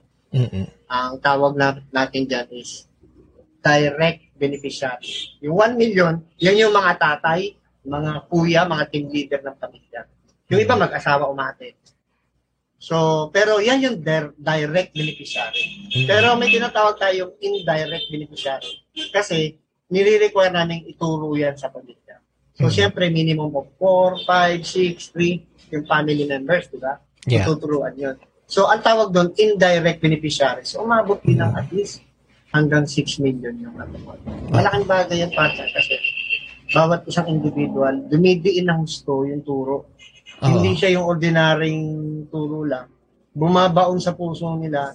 Oo. We'll make sure na dinidiin namin yan. Kaya ang tawag nga namin, skin-to-skin approach. Oo. Kaya may bilog na ganyan, hinahawakan namin ng kamay ng madiin. Inilalagay namin sa dibdib namin yung kamay nila. Oo. Tulungan po natin ang ating pamilyang maligtas, maging alert po po tayo. Isa-isa namin sinasabi yan. Diba? Kaya, hindi nyo lang. Kaya, isa yun sa at least kahit pa paano napaladanan natin. Kahit napakahirap ng biyahe, partner. Oo. Itong nakita mo yan sa Bicol, gaano katayo ang Bicol kung bibay. Paladala namin lahat yan. Kung makikita mo, meron akong dalawang hammer, military hammer na yan yung included sa ibinigay ko na magiging ah expenses. Mm-mm. So, kasama sa program yan na mag-acquire ako ng dalawang military hammer. Bakit military? Kasi kung hindi makakita talaga kahit, kahit 4x4 na bago yan, hindi aabot ng dalawang taon yan masisira. Pero ito, battle tested yan. Sabi ko, Oo. huwag na akong kontrahin. Bandang huli, no nakaka 3 years na kami, sir. Kung bumili ka ng ano, sira na. Sabi ko, itong hammer natin. Lampas na pitong taon, buhay pa, sir. Ipinasok na sa baha. Ilan na sa baha, buhay pa rin. Sabi ko, yun ang Ah. sinasabi. Sabi ko, nung ako ay nandyan pa sa bukid, tatlong taon kong pinagtan bago ko pinaregister ako. Oo. Kasi ayaw kong iparehistro nang ako ay nandun sa loob ng gobyerno. Gobyerno. Baka mag-bias yung iba. So immediately after nung aking co-terminus with, with President Noel, Mm. pag immediately pagbaba, sa yan, nakaabang na yung yung purpose lahat, Mm. papasa na lang sa suit. So, wala, hindi nagtagal ng isang linggo lumabas sa akin na kalatan ng Although, during the time na Vice President pa si Tito, Mm. siya ay DSWD Secretary. Kaya marami na rin akong na-share pa niya. Oo. Yung ating team, buo naman ng team natin. Yung tinutulog ko pa yung team natin. Pero sa short, ah, pero yung pagiging civilian niya, mas lalong malaki ang Oo. Kasi nga, being a civilian, ito, itong litrato na to, ito yung mga disabled. Uh, uh, Mm. isa sa pinaka-critical na tutulungan mo ay yung mga disabled. Kasi imaginein mo, paano mo itatakas yung naka-wheelchair? Oo. Paano mo itatakas yung bedridden? Paano mo itatakas yung bingi, pipi, bulag? Oo. Di ba? Yung bingi, nagsasabugan, nagpuputo ka na yan, ang lakas na naman, nararamdaman niya yung lindol, pero wala Oo. siyang narinig. Walang naririnig. So, importante, alam mo, kahit pa paano, partner, nag-aral kami ng basic sign language. Mm. Para lang ma maitakas natin yung mga disabled. Mm. Uh, even din yung mga foreigner, nag-aral ng konti. Mga basic lang na command, Mm. uh, patakasin yung mga foreigner na hindi nakakapagsalita. Mm. Yung mga call center natin dyan sa marami tayong call center na galing sa mainland China. Ang tinatawag? Yung mga basic command lang para makasusunod. And ito, isa sa mga laki nating training, yung mga eskwelahan, kasi na tayo ay accredited na commission on education. So, Mm. yung mga colleges, halos lahat na partner ha, Ah, UP, Ateneo, Lasalle, ah, JRU, Mhm. San Beda, lahat ng colleges, tayo lang kasi ang meron shared accreditation Oo. na ang ibinibigay ay search and rescue. Oo. Walang, walang iba, kaya naging signature ng SARO ang Oo. pagbibigay sa rescue. Ma, At ma, itong mga ma-interrupt kita. Itong, alam mo yung itong ah, search and rescue, ah, di ba mayroon tayong ROTC dati? Yes. oh, Wa- Wala ka bang naririnig, wala ka bang naririnig na itong ganitong ah, mga subject eh maisama sa mga curriculum ng Ah, actually, yung Republic Act 10121 ay nag- nag-approach na sa DepEd. Pero sa college, itong NSTP na yun. Mm. Yung pumalit sa ROTC, yung NSTP. NSTP? Oo. Ito, National Service Training Program.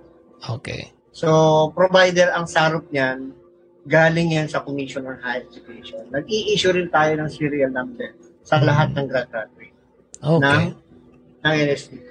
So, dahil may military approach, dahil nga ang background ng SARP is military. so, walang pinagkaiba din sa ROTC. ROTC, oo. Kaya lang, ang itinuturo ay puro sa rescue. Rescue. Puro pang, pang responde. So, walang pinagkaiba. Itong nakikita mo ngayon sa mga kababayan, nakikita niyo po na nakayelo. Yan po ay scholar ng mga scholar po yan ng, ng siyudad ng Maynila. Mm. Yan po ay apat na daang mga kabataan na talagang sobrang ah, natuto doon sa ating training. At ah, hanggang ngayon po yan. Anong ah, ano yan? Anong anong school? Lahat ng school sa Maynila na sila po ay scholar. Scholar Ah, ng bayan yan eh. Oo. So iba't ibang eskwelahan yan na libre ang kanilang matrikula. Matrikula. So libre yung kanilang pag-aaral. Pero yan ay sa iba't ibang eskwelahan ng galing. Na, na, na namin yan. Nag-gather namin sila. Yung nasa baba naman, yan ay sa La Union. Yan naman ay mga taong bayan din Mm-mm. na tinuruan natin sa mga religious organization. Ah, even sa mga regular na soldier, tayo din na nagbibigay ng training. Yung mga talagang sundalo. Mm-mm. Kasi ah ang response training, yung rescue training, hindi masyadong nakatake sa Militaryo.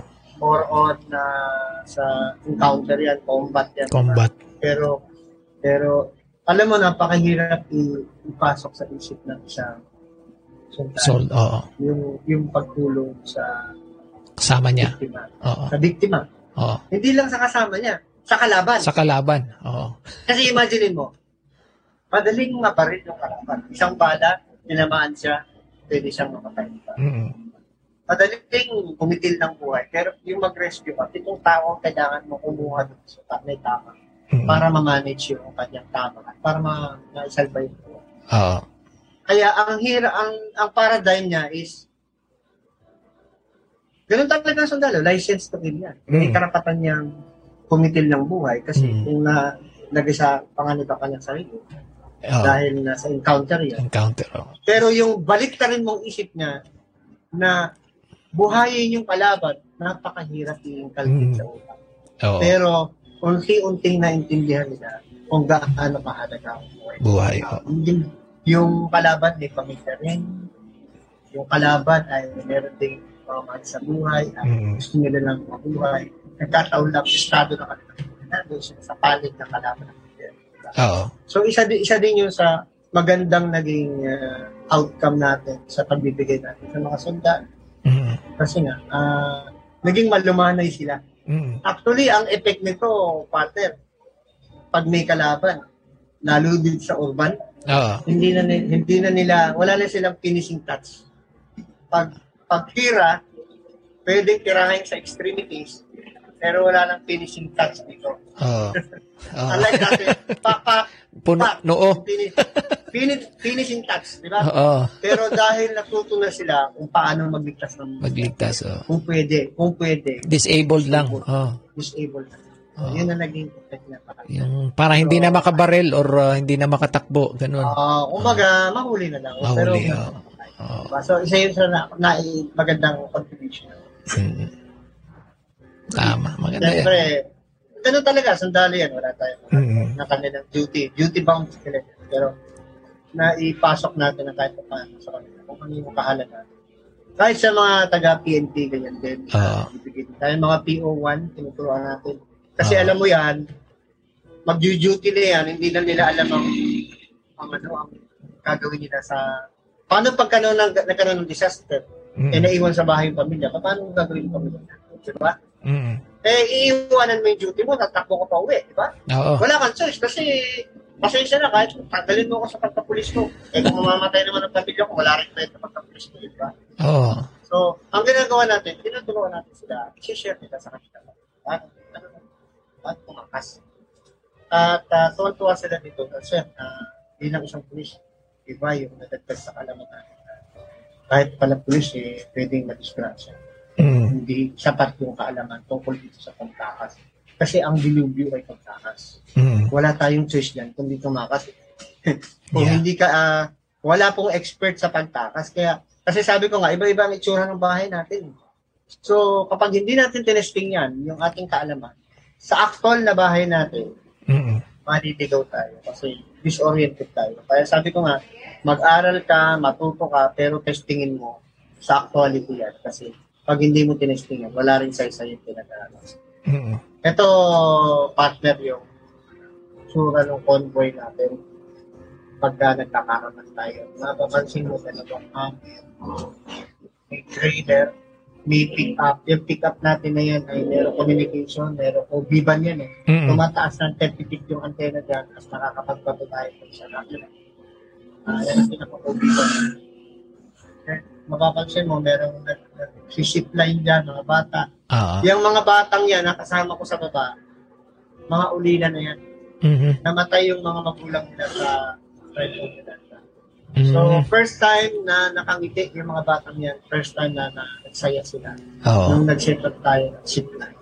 Napasaya natin sila. Actually, yung mga ibang magulang dyan, tinabot na ng gabi. Oo. Kasi natuwa sila. Tinabot na ng gabi, nag-ship line na nag-ship line. Oo. First time na nag-enjoy. First time na lang na nakakanta na kasiyahan. Every night, nagpapalabas din kami ng, ng mga pelikula doon sa wall ng eskwelahan na natirang buo. Mm. Isang malaking pader ng eskwelahan, nagpapalabas natin sa proyekto. uh, meron kami dalang generator namin sa papalabas ng Mm. Singit din natin yung ating kanila sa mga susunod pa. Hindi natin mga So, mag- magandang naging ano yan, isang So, ito yung uh, ating talagang major accomplishment. Okay. For for seven years, at least dito half million pa lang ang nabanggit dito. Pero kung nung aming nag-count kami, nabot talaga ng quarter na million. Oo. Pati yung mga ibang team kasi nagsa-simultaneous kami. So, yan ang isa sa amin may pagmamalaki.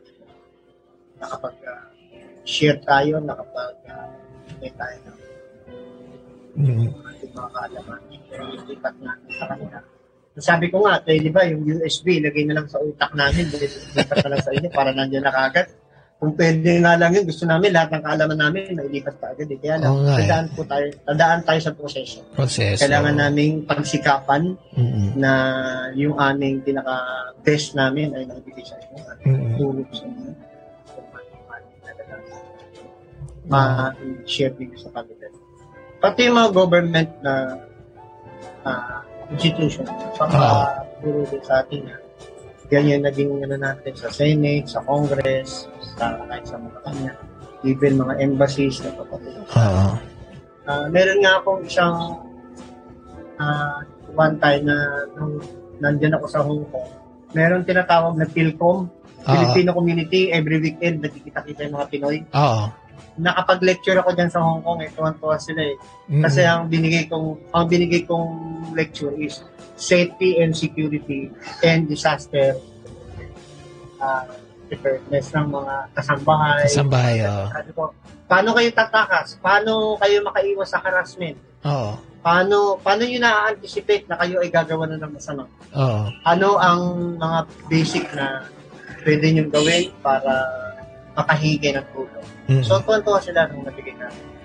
So, every time na ah, may, may mga naka-light up sana ng mga embassy dito at saka sa abroad na mag mag magte-training tayo kaya lang kailangan Mm. ng pandemic so hindi na natin na yan. Pero yung mga naka-light up tayo. Pati mga foreigner ito, mga ito, Korean, 400 Korean. Oo. Religious, religious yan. Then meron din tayong mga Indian communities na tinutulungan. Oo. Then, ito, ito partner, tingnan mo nga ito. Every year, nagpupunta itong ah, Loyola Marymount University, yung kanilang mga safety officers, Oo. nagpupunta rito para magpaturo sa sa Saruk. Oo. Tingnan mo kung saan ko tinuturuan, saan ko hinihel. Oo. Last time sa National Press Club, doon sa fourth floor, hiniram ko yung fourth floor, doon ko sila tinuturuan. Ah, Ayos. itong mga to, partner, ay mga Amerika. American to, ah. Oo. American to. Ano? Loyola Marymount University from Los Angeles. Ayos ah. So, sila yung Um, pumupunta. Sabi nga ng mga ibang rescue team, Sir, baka naman kami pwede sumali. Ah, nasali kami sa training. Kasi may bisita pala kayo galing Amerika. Baka pwedeng makis makisali sa training. Mm. Sabi ko, hindi kami ang magte-train. Ah, ganun ba baliktad? Kayo pala magte-train? Oo, kami magte-train kasi sila yung magpa, magpapatraining. Oo. Nagtatanong nga ako, bakit? Why? Why are you here? To be trained? Because you have you have all of all kind of disaster is in your country. Yeah. You want to experience it, you want to know everything. Oo, tama. Ayun pala yung dahilan.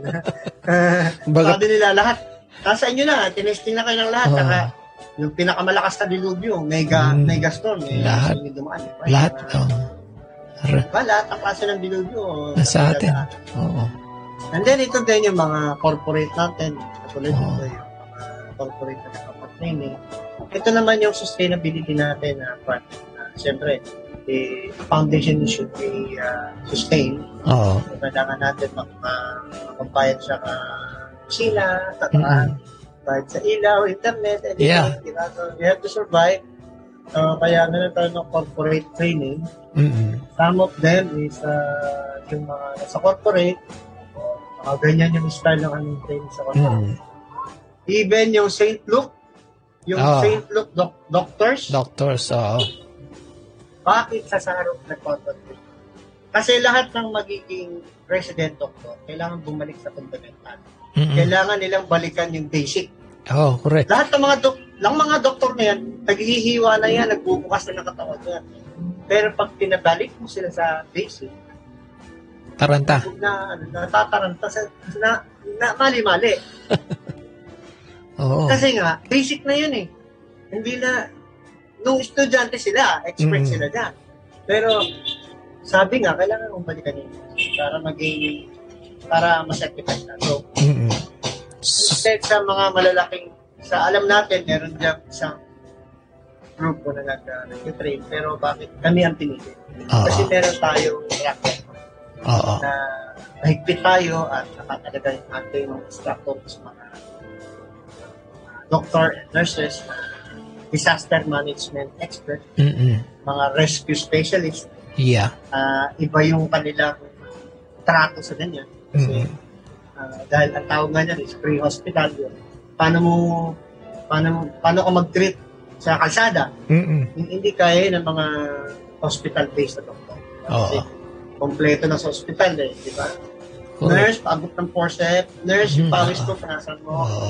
Hindi katulad sa labas, Yung na talagang ratratan yan, di ba? Ratratan, no? Habang maingay, habang may nanggugulo ka, Oo. uh, responde ka sa tundo, ah, marunong ka ba? Yeah. Oo. Bubuhayin mo, pag hindi, sasabay na kita dyan. Oo. Ah, ganun ba? Eh, hindi nila, hindi nila na-experience yan. Kaya, somehow, iba yung ating uh, doktrina. Kaya, Mhm. kahit pa paano, nakaka-contribute tayo. Ito naman, yung mga, ano to, yung mga, mga ano to, mga special child. Mm-mm. Mga special child dito. Nandito yung apo ni Senator Rodrilon na autistic. Oo. Nandito rin yung anak ni Karen Davila. Okay. Oo. Yung mga, ano di ba, yung mga special child. Oo. So, ah very rare itong ganitong training kasi kung mapapansin mo dyan, punong-puno ng puso. At ah, pinadaan ko rin sa tunnel, yung nakita mo doon sa Ah. video kanina. Kasi Ah. nadaan din sila doon. At ah, pati parents, so ang minanage nila yung sabi ko, kung iiyak yan, kailangan manage yan. Kung Ah. matakot yan, kailangan mapacify yan. In the end, yung parents ang naiiyak, natatakot, sabi ko, baliktad kayo. baliktad kayo. yung mga anak, Diretso. ang tatapang. ang tatapang. Sabi ko, wow, grabe to. So at least ngayon, alam nyo na yung anak nyo can survive. Oo. Diba? Kasi sobrang takot ng magulang kasi syempre, special children yun. Oo. Yan. Diba? Iba ang management yan. Eh, hindi nila mawari, hindi nila ma-imagine. Paano kaya kung may disaster? Paano, paano tatakas yung mga anak natin? Mm-mm. And this kind of training tested Okay. and this is the evidence na yung kanilang mga anak sa fighters. At uh, natutuwa yung mga magulang na naka-experience. Oo. And, Dyan, dyan sa mga training na yan, ano yung pinakamaiksing training at saka ano, ano yung pinakamahabang training? actually, sa ganito, ang tawag dito is Disaster Preparedness Workshop. Mhm. Kalahating araw lang. yan. Okay. Kalahating araw lang. yan. Kaya lang, to simulate yung dilim, merong isang kwarto kong piniprepare Aha. at tinatak tinatakpan ko ng black black cloth or black plastic para dumilim. Tinatakpan ko yun ng pampadilim. Pinapadilim ko yung isang kwarto at pinapausukan ko at nandun yung takip. Mhm. So dadaan sila doon. Total darkness. May sound effect pa yan ng earthquake Ah, or fire. earthquake. Mga taong humihingi ng tulong, uh, iiyakan. Doon sila na-intimidate eh. Kaya alam mo naman tayo sa media, ala, kayang-kaya natin gawin. Oo. Ganyan eh, di ba? Yeah. yung mga sound effect yan, bali wala yan. Kaya Oo. natin yan. Saka yung effect ng puso. So, talagang na-experience nila yung Oo. next to reality na. Napakalapit sa reality. Oo. So, yung pinaka-shortest is half day. Half day, oh. Ah, kaya natin mag-handle ng dalawang batch. Ah, maximum of 50. Sa ngayon, maximum of 20 kasi nga pandemic. Oo. Ah, kasi this training is physical. Wala tayong choice. This training is physical. Kasi physical talaga laban. Oo. So, all the PPE, lahat ng PPE, suit nila, lahat ng precautionary measures, Mm-mm. lahat ng guidelines, lahat ng protocol. And yung pinakamatagal natin, yung one day, sa standard na training. Ito yung first phase, first phase ng training to become a rescuer. Rescuer. Ang tawag natin, Emergency Response Orientation Course. So, Okay. ito yung umpisa para maging rescuer ka. Aha. So, isang araw yan, aabuti ng gabi. Kasama na yung drill na sinasabi ko sa iyo na madilim Aha. na gabi. May inaabot ng madaling araw. Yung naka-date namin na nagawa yan, alas 3 ng madaling araw kami natatapos kasi maraming team. Kung ina- aabuti ng 12 teams yan, inaabot na talaga naman. So, yun yung pinakamatagal. And then, pagka, papakita ko rito yung ibang training na imaabot na ng limang araw. Medyo, spec- ah, ano yun, speciality na yun eh. Aha. Medyo specialist ka na pag nakagraduate ka ng specialist. Ito kung mapapansin mo to, sa sa opisina ko lang ginawa itong break. So, nagulat sila dahil paano kami mag-detail dito sa office lang namin? Ah. Paano namin na-experience yung earthquake and fire? So, Ah. habang nag-lecture dyan sa taas, hindi nila naunawaan kung paano kami dadaan sa Hindi nila alam, may dala kaming ina-assemble na. Ah. Hindi nila alam na i-assemble natin sa loob ng CR. Ah. So, nung in-assemble namin sa loob ng CR, total darkness yung CR at may tunnel. Kung mapapansin mo, itong nasa baba, sa gitna. Ah. Diba? Parang, parang nasa earthquake sila, di ba? Parang Oo. survive sa earthquake. Yung makikita mong dumi sa katawan na yan, ano yan? Arena. Arena. Liwayway, liwayway gaw-gaw yan. Naka, nakaka-intimidate din yan. Ah. Kasi pag na, pag tinatamaan sila niyan, akala nila talaga debris yan. Saka Mm. yung dust, Oo. yung dust ng galing sa earthquake. Plus, yung usok, plus yung madilim, plus yung sound effect ng mga taong hindi natulog. Talagang experience nila. Talaga, yung mga iba dyan na doon naman natin iba.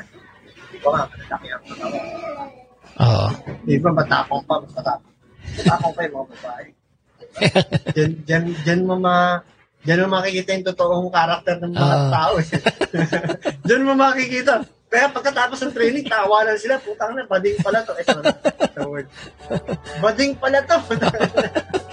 Ka, naghihiyaw dun sa loob. Oo. Ah, sabi namin, anak ng weteng sabi. "Ba- Ano ka ba, bading ka ba? Sabi ng mga kasama nila. Meron namang isa, galit na galit, bakit daw sila, bakit daw sila sasaksayan? Ah. Hindi na alam. Pero ang totoo na, tatakot pala. Oo. Pero anyway, na, nalisutan nila. At ah, nakakatuwa kasi itong, alam mo itong signature ito eh. Mm. Signature itong ating tent na to. Itong panel na to, signature. Mm. Wala, ito yung pinaka-signature ng Saru. At ah, sabi ko nga, ah, hindi ko naman to na-invento dahil gusto ko lang. Kasi Ah. galing sa testimony ng mga tao. Ah. Sila yung nagsabi, Sir, napakasikip. Okay, so kita natin, pinasikip natin. Sir, napakadilim. Okay, patay ang ilaw. Sir, may usok pa. Sir, may uy, may usok ang usok. Then, maingay, sir, nakakaaway mga tao, naririnig na. So, Ah. lahat ng component na yan, naipasok ko dun sa isang scenario na kung papaano mangyari. Ito, itong nakikita mo ngayon, ah, ito naman ay mga religious group. Ah. Ito yung mga Christian, malaking malaking Christian organization. ito. Mm. Care Foundation, Christian Advocacy, Reaching Everyone. Ah. Malaki yan, malaki foundation yan ng mga Christian na nabigyan natin. Tuwan-tuwa sila kasi hindi nila akalain na very close to reality. Then some some uh, security personnel or security Mm. international company, mga EPS sa company, Mm. even mga doctors ha, ito partner, mga doctors ng DOH to. Bakit sila nag nag nagte-training sa SARO? Iba ang approach na ginawa namin. Ito Mm. yung tinatawag na mass casualty incident. Then, uh, earthquake ito kasi nasabi ko sa iyo, mga doktor na hospital basis. Kompleto sila sa hospital, di ba? Pero paano pagka katulad ng Bohol earthquake? Ah. Yung buong hospital, partner, buong hospital ha, Ah. inilabas namin sa labas yung buong hospital. Mm. Pati yung nanganganak, pati yung nasa ICU, pati yung mga batang nasa ICU, nilabas namin. Pati yung mga kamag-anak na nag-iyakan. Kasi imagine mo, nasa ICU, nasa labas na nakasada. Kasi, bakit? Lumilindol, babagsak yung hospital. Eh. Diba? Mhm. So, naka-contain yan, naka-triage yan, pero ang ang pinakamasakla, yung mga parating na pasyente, maghahaluhan. Oo, So, napakahirap i-manage yan. correct. Sa gitna ng earthquake, meron kang isang ospital na inilabas mo lahat ng pasyente. Pasyente, oh. Yung ibang naghihingalo, nanganganak, tapos parating ngayon yung mga nabiktima galing sa earthquake. So, saan mo dadalhin? So, ang ginawa namin dyan, sa barko namin inilagay yung ating response. Kasi traumatic. Every time na, na may konting aftershock, nag-iiyakan yung mga victim. So, nung nilagay namin sa barko, sabi ko ito, maganda ito. Hindi natin sa fishing boat natin lagay. Eh, magalaw yan. Yun nga ang ating purpose. Yung gumagalaw yung barko. Bakit? Kasi pag nag-aftershock, hindi na nila mararamdaman kasi yung barko talagang gumagalaw na palagi. eh. So, pag sinabing, ano yan? Hindi, ano po, nasa barko po tayo, kaya gumagalaw. Pero Ah. hindi aftershock. May aftershock. Kasi yung, yung, yung wave ng tubig, kasama dun sa aftershock. So, at least hindi na sila na-traumatize. So, ka- kailangan talaga maging innov- innovative. Innovative, oh. Kailangan mag-isip ka ng paraan para May- maka, maka, ma-push mo yung, ma-accomplish mo yung mission. Oo. Kasi, every time na meron mga ganito, partner, talagang mahirap ang sitwasyon. Even, pati yung mga nasa construction, meron Ah. din tayo mga training sa mga nasa construction. Mm-mm. Yung mga nagkagawa ng tulay, may mga na-accident dyan kailangan nilang matuto kung paano Mm. mag-extricate ng mga pasyente, paano ano yung safety nets nila, no? Paano Oo. matuto silang gumamit ng lubid, di ba? Yeah. Ah, yan, yung mga nakikita mo dyan. Kasi dito sa may bandang bataan ko, gumagawa ng tulay. Oo. may na-aksidente dyan. Alam mo naman ang, ang Pilipino eh, ang, ang mentality ng tao. Oo. Pag may na-aksidente, at saka magpapatraining. Correct. Pag walang nangyayari, kahit anong paliwanag mo sa importance ng training, Oo. hindi sila nakikinig. Pag may na-aksidente na at saka kayo papatawa, yan, patulong, sir. Oo. may na-aksidente na kailangan na namin yung training. Kailangan. So, ganun talaga. Kailangan may maksidente mo muna bago matuto. Kaya nga, isa yan sa... Kaya ang binibigay natin partner na training, eh, puro realistic din. Yeah. Kasi sabi ko nga, kung hindi realistic yan, might as well, huwag na natin gawin. Kasi magkatawanan lang tayo. Hindi, naka, hindi nakakatawa. Mm-mm. Kasi ang nila ay ginagawa para ma-exercise tayo at para makasurvive tayo. Kung Oo. gagawin natin biro-biro ang ating pagbibuhay, huwag na natin gawin kasi walang walang relevance. Oo. Kaya yung mga drill na ginagawa, tinan mo itong naka-display ngayon. Ito ay uh, bumabat nila sa building. At yan ay drill ha. Starter ha, drill yan. Mm-mm. So, bago yan natuto ng ganyan, isang linggo yan bago na Medyo matagal na turuan yan. Oo. Kasi dyan, zero mistake. Hindi pwedeng magkamali ka. Mahulog ka Kasi single error can kill. Yeah. Di ba? Isang pagkakamali dyan, may madidisgrasya. So, yan yung pinakamahirap at yung ah, inabot.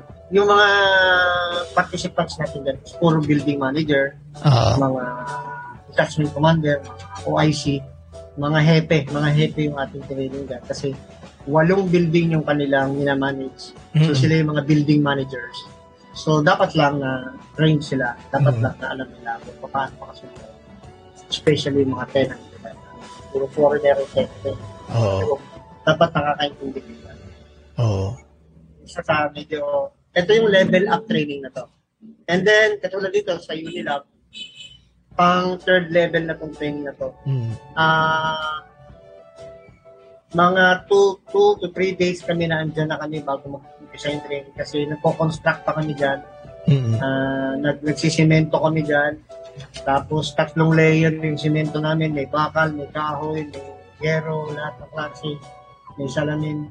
Kino-construct namin kasi gigibain nila yun during the training. Mm-mm. Kaya kung makikita mo dyan sa gitna, meron pa silang ginagamit na rotary saw. Yung meron parang umaapoy dyan na, Oo. Na chainsaw, Oo. rotary saw. Ginagamit nila yung talaga parang butasin yung, Ba- yung yung bakal. kanilang dadaanan Oo. para makuha nila yung technique. Ito, nasa level 3 na tong training na to. So, partner, yung mga training natin meron.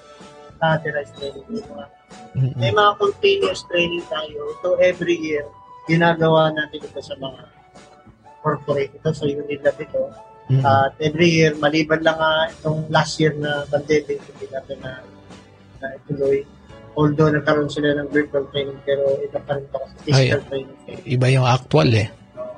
Ito rin, ito rin yung mass casualty incident na ginawa natin. Maramihan ng victim, paano nila yan. Kasi uh, pagpamanage. Ano pa rin, meron tayo mga confinement. Uh, ino-overcome dito ng mga claustrophobic. Yung kanilang takot sa gipit na space. Oo. Meron mga tao na takot sa gipit. Umiiyak yan, hindi mo talaga mapapasok yan sa tunnel. Oo. Natatakot talaga yan. So, ang sabi ko, ang sabi ko, ganito na lang, intindihin mo naman. Kasi, kapag hindi ka pumasok dyan, hindi makakalabas yung mga kasama mo doon. Oo. Ha? So, pakisamahan mo sila. Anyway, pag nangyari to, hindi naman pwede iwanan ka nila. Oo. Hindi ka nila iwan. Ah, Correct. so, so, ganun din ikaw, huwag mo sila iwan.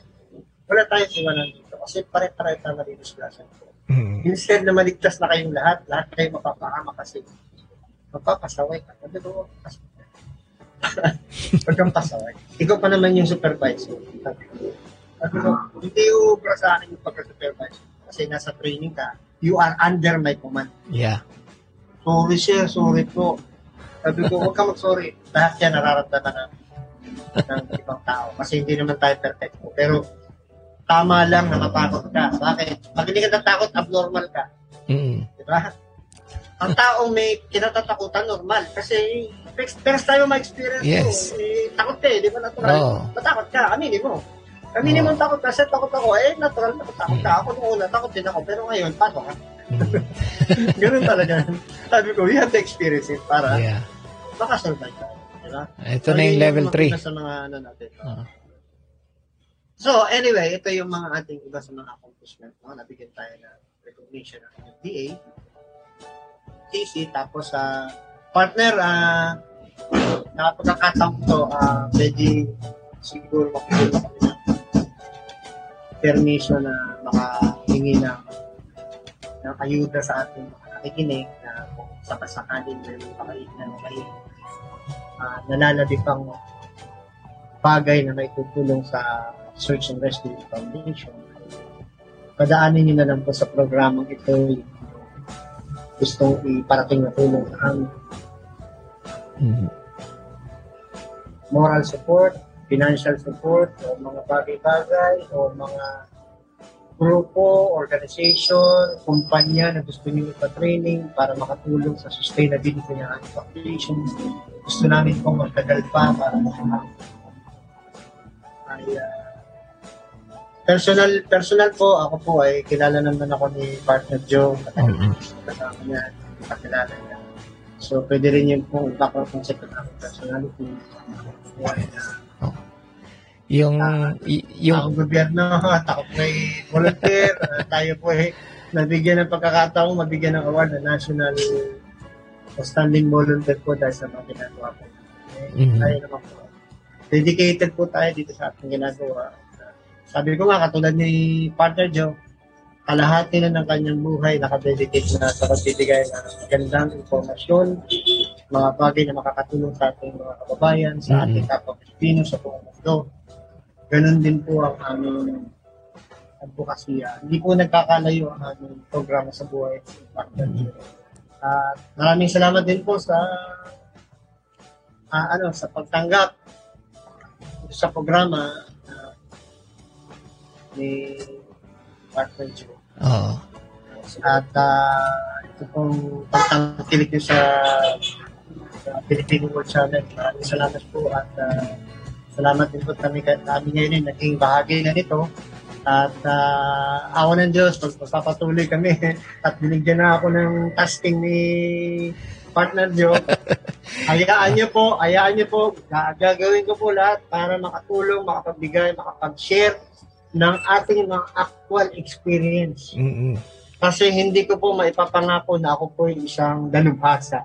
Oo. Pero kaya ko pong ipangako na lahat po ng aming nakalap na mga impormasyon galing sa mga sa mga taong nakaligtas lahat po ng mga bagay na pwede namin share sa inyo Mm. ay hindi ko po bibigyan ng hadlang na maibigay sa inyo ng walang pag-iimbot at walang labis, walang kulang. Mm. Lahat po yan ay ibigay natin. Uh, pwede natin isunod dito yung paano mag-assemble ng go bag, ng disaster kit na nan- nandun lang sa loob ng ating bahay. Imbitahin niyo po yung inyong mga kababayan, mga mahal, mahal na mahal sa buhay na manood dito sa ating channel sa susunod po linggo at magbibigay po tayo ng disaster preparedness local setup kung ano po yung nasa loob ng bahay yun po yung ating mm. kung kayo nahirapan ano po nandun? Magugulat kayo nandun lang pala. Pwede pala yun nandun lang pala sa loob ng bahay namin eh. Oo. nasa gobag na pala yun. So yun po. Ano yung mga ganun po tayo bibigay para tayo makasurvive makaligtas sa gitna ng So, so itong search and rescue kasi, ito ay isang napakalaking ah, ah, tulong sa bawat Pilipino dahil alang Pilipinas, daanan ng bagyo. Napakahalaga ito sa buhay ng tao.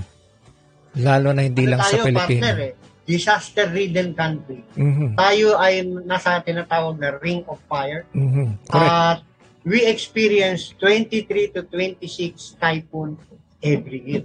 Typhoon pa lang po yung pinag-usapan natin. Ha? Wala pa Mhm. yung wala pa yung Lindol. uh, earthquake, Fire. Wala pa yung fire. Uh, yun po yung typhoon kasi is identifiable. Identified. oh. At kaya natin i-anticipate kasi may mga signal pong ibinibigay yan. Meron pong mga datos yan at meron pong tracking. Okay. Kaya nga po, itong aming foundation ay meron po kami storm chaser na binubuo. Meron po Mhm. kami isang, yung aming isang military hammer ay i-convert namin ng storm chaser. Ang gagawin po namin, mauuna na po kami doon sa kung saan babagsak yung bagyo, yung landfall, bago mag-landfall na po kami. Mhm. Alam niyo po ba kung bakit? Yung po mga pasaway nating kababayan ayaw pong umalis Yes. kasi binabantayan yung bahay. So yun po yung aming babantayan din na kung sakali pwede natin yung rescue pa. Uh, Oo. kalimitan po yan. Partner, meron na kaming headcount na namin yung mga na-rescue, no? Mm. Maya-maya, nababawasan yung headcount. Mm. Anong nangyari? Tinatanong na, kasi yung tatay dito, nasa yung tatay, yung nirescue namin dun sa bubong. Sir, tumakas po, bumalik kasi yun daw pong bahay niya, may mga naiwang gamit sa kanyang baboy. Ay, dyan. So, pag nung natapos na yung, ano na, nag-head count na ulit, wala na. Wala na. Ah. Alam mo, nasakit isipin na yung Pilipino, hindi niya kaya mawala yung kanya. Property. Oo. Pero hindi niya naiisip na yung buhay niya Buhay. Oo. So, kailangan natin paulitin sa kanila. Kailangan natin bigyan ito ng mahabang proseso ng Proseso. Mahalaga So, ito. Kaya nga, partner, maraming salamat sa pag-imbita mo kasi ito yung panahon, ito yung isa sa very effective na medium, Mm. mm. pinaka-effectivong pamamaraan para pag-share kami Oo. sa pamamagitan ng, ng Pilipino. Well, itong ano mo, Filipino World Filipino Channel. Channel. Oo. ay, uh, i- ano natin, i-share natin Sige. kung anong kaya natin i-share dito, partner. Oo. Alam, Sige, papalaganap natin ito. Tsaka yung sa bawat ah, video na to, sa simula nitong ah, video nito, sa mga description, nandyan po yung ah, ah, ah, Facebook page ng ah, sa roof. Ah, click nyo lang po kung may mga katanungan kayo. Saka hindi, ito, hindi, oh, umpisa pa lang po ito na ipamamahagi natin yung mga ganitong impormasyon. Kailangan po ito ng mga Pilipino eh. So, salamat na marami. Mm. Uh, nagpapasalamat din kami sa lahat po ng mga nakaantabay dyan, nakikinig, at uh, nagsagang po sa oo. Sana So, po ay makatulong kami sa mga susunod pang panahon. Sana yung aming kakayanan ni Partner Joe ay uh, maging uh, makatulong ng mm, makatulong sa ating mga babae dito sa Pilipinas, Pilipinas. sa Amerika, sa lahat ng dako ng sa lahat. Sana po makatulong kami sa ating kakayanan. Bibigyan po namin ang ating kakayanan para makapag-share sa inyo. Ano po yung panahon na mapapartner na kami ulit. Oo. Matagal din eh. Alam niyo ito mga... na siguro, eh, ito na siguro yung ano, partner. Ito na siguro what make yung ating Destination. tamang panahon, tamang Oo. anak, anak, destination Oo. na makapag-share tayo sa mga Oo. panahon na para sana Oo. di pa huli Hindi pa. kasi ano, marami pa tayong pwede i-share sa kanila. Uh, sila din, pwede din tayo matuto sa kanila. Mm. Kung meron sila mga bagay na gusto nila i-share na para dito sa mga kababayan ng Pilipinas. Kung meron kayong mga gustong i-adapt na community, papuntahan niyo po sa amin dito. Kung sino yung mga Mm. meron kayong malaking malaking malaking ah, tawag dito mga ah, pamilya dito na meron kayong mga ano rito mga laking mga organisasyon na pwede nyo papuntahan sa amin at patulungan sa amin. Mm. Oo. We are post willing Oo. Palakasin natin tong ganitong gawain kasi napakahalaga ito para sa akin na ah parin Jerry, napakahalaga ito sa bawat ah, yan. Filipino. Kaya Salamat ng marami at ah, at least nakapag-produce tayo ng isang episode natin, partner. Natutuwa ako. ah. pasensya ka na at medyo kanina eh. Talagang ano ako eh. O- okay lang. pag, nag, pag nagpapaliwanag ako nito, medyo Oo. Alright, so uh attached na attached ako nito. oo. So uh, parting words sa partner. Okay, ganito. Ah, sa pangalan po ng ah, aming mga volunteer sa Search and Rescue Unit Foundation, nakasalukuyan ko yung mga nakadeploy pa, yung mga, mga frontline doctors, nurses, at iba pa mga specialists, mga rescuers. May mga active na police po kami at sila na kami dito. Patubayan po sana sila ng ating uh, Ganyan, ganyan, ganyan din po kayo na mga nakikinig at umaasa na makakasurvive dito sa tinatanasan natin pagsubok. Kami po sa amin pong makakayanan ay gusto po namin makapag-share sa inyo, makatulong at makabigbigay ng mga tama at ah, nakabago at mga testimonial na informasyon galing sa mga taong totoong nakasurvive. At papatuloy po ito na walang pag-iimbot at walang uh, agam-agam. Bibigay po namin ng 100% sa inyo, 101% sa pamamagitan po ng programa ito. Nagpapasalamat din po kami at uh, tayo po ay uh, bibigyan ng pagkakataon. At uh, asahan niyo po na sa mga susunod pa nating pagniniig sa ating pagkita po ulit ay uh, meron po kami mga idadagdag na kaalaman at uh, share sa inyo. Magandang ah, araw, umaga, gabi, hapon sa ating lahat. Uh, Diyos Yalina, kalakayanin, maray na banggi, uh, magsukol, salam duwaa, Bismillahirrahmanirrahim, Alhamdulillahirrahmanirrahim. Maraming salamat. Diyos mabalos. Diyos mabalos. Ayan po. Ah, mga kababayan ha. Ito'y ah, umpisa pa lamang ito ng ah, pagbibigay ng impormasyon hinggil sa kalaman sa search and rescue ng ah, Saruf. So, asahan natin next week ay ah, magkakaroon ng programa yung ating ah, kasamang Jerry. To para pala, mas mapalagana po itong Search and Rescue Unit Foundation Incorporated. Napakahalaga po ito para sa buhay ng bawat ah, Pilipino. Dahil maliban po sa pagtatanggap ng relief, ay ah, napakahalaga po na makatanggap ng knowledge ng ah, ganito para ito po ay maging handa ang lahat ng mga Pilipino sa mga pagsubok ng ah, kalikasan para sa ating lahat. Partner, So- iwanan ko lang yung contact number natin, ano, yung ating email address, meron pa kayong direct na katanungan. At kung meron kayo naiisip na programa na pwede nating sa katuparan para matigit ko ng konting tulong yung ating foundation. Uh, aming pong email address ay inquiry.sarup at gmail.com. Reading ko po, no? Inquiry dot saruf, S-A-R-U-F po yan, at gmail.com. And then meron po tayong Viber, uh, 0928 apat na 9 699. So 0928 9999 699. And po yung hotline namin, yan po ay Viber. Pwede rin po sa cellphone. Maraming salamat, partner. Maraming ninyo. oh, maraming salamat. ah, Congratulations. Parang Jerry. Congratulations sa programa mo. na napakalawig na. Oo. At alam kong sa pangarap mo yan. Congratulations. Uh, salamat. Salam, salamat at uh, ginawa mo kaming partner dyan. Oo. Alright, uh, tayo magpapaalam na. Ito po ang ah, inyong lingkod. Joe, Joe, Joe Arroyo. Joe Arroyo.